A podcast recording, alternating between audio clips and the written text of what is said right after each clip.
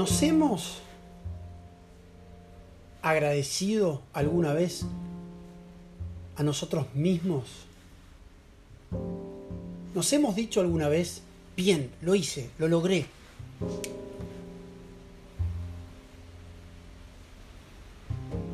¿Le hemos extendido una mano a alguien que, que merece una ayuda? ¿O haberlo escuchado con atención?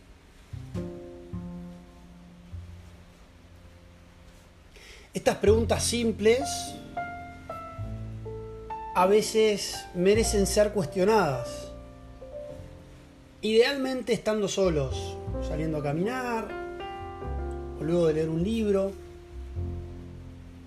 porque muchas veces nosotros mismos nos tiramos abajo y somos culposos y no merecemos eso. Nosotros merecemos mucho más. Merecemos vivir el día tal cual como esté. Si llueve, aprovecharlo. Si hace calor, bueno, buscarle la vuelta para no quejarse. Y cuando uno se deja de quejar, algo funciona dentro de nuestro mecanismo y estamos más contentos. Y si uno está contento, uno trata de que el resto, quienes nos rodean, nuestros seres queridos, estén un poquito mejor.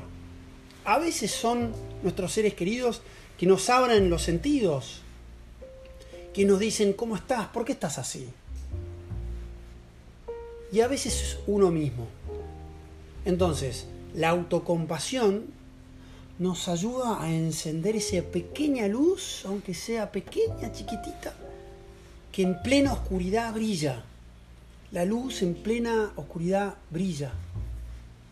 Y ese altruismo, esas ganas de sonreír, dar una mano, a veces nos hace bien y es una necesidad casi obligatoria, por así decirlo.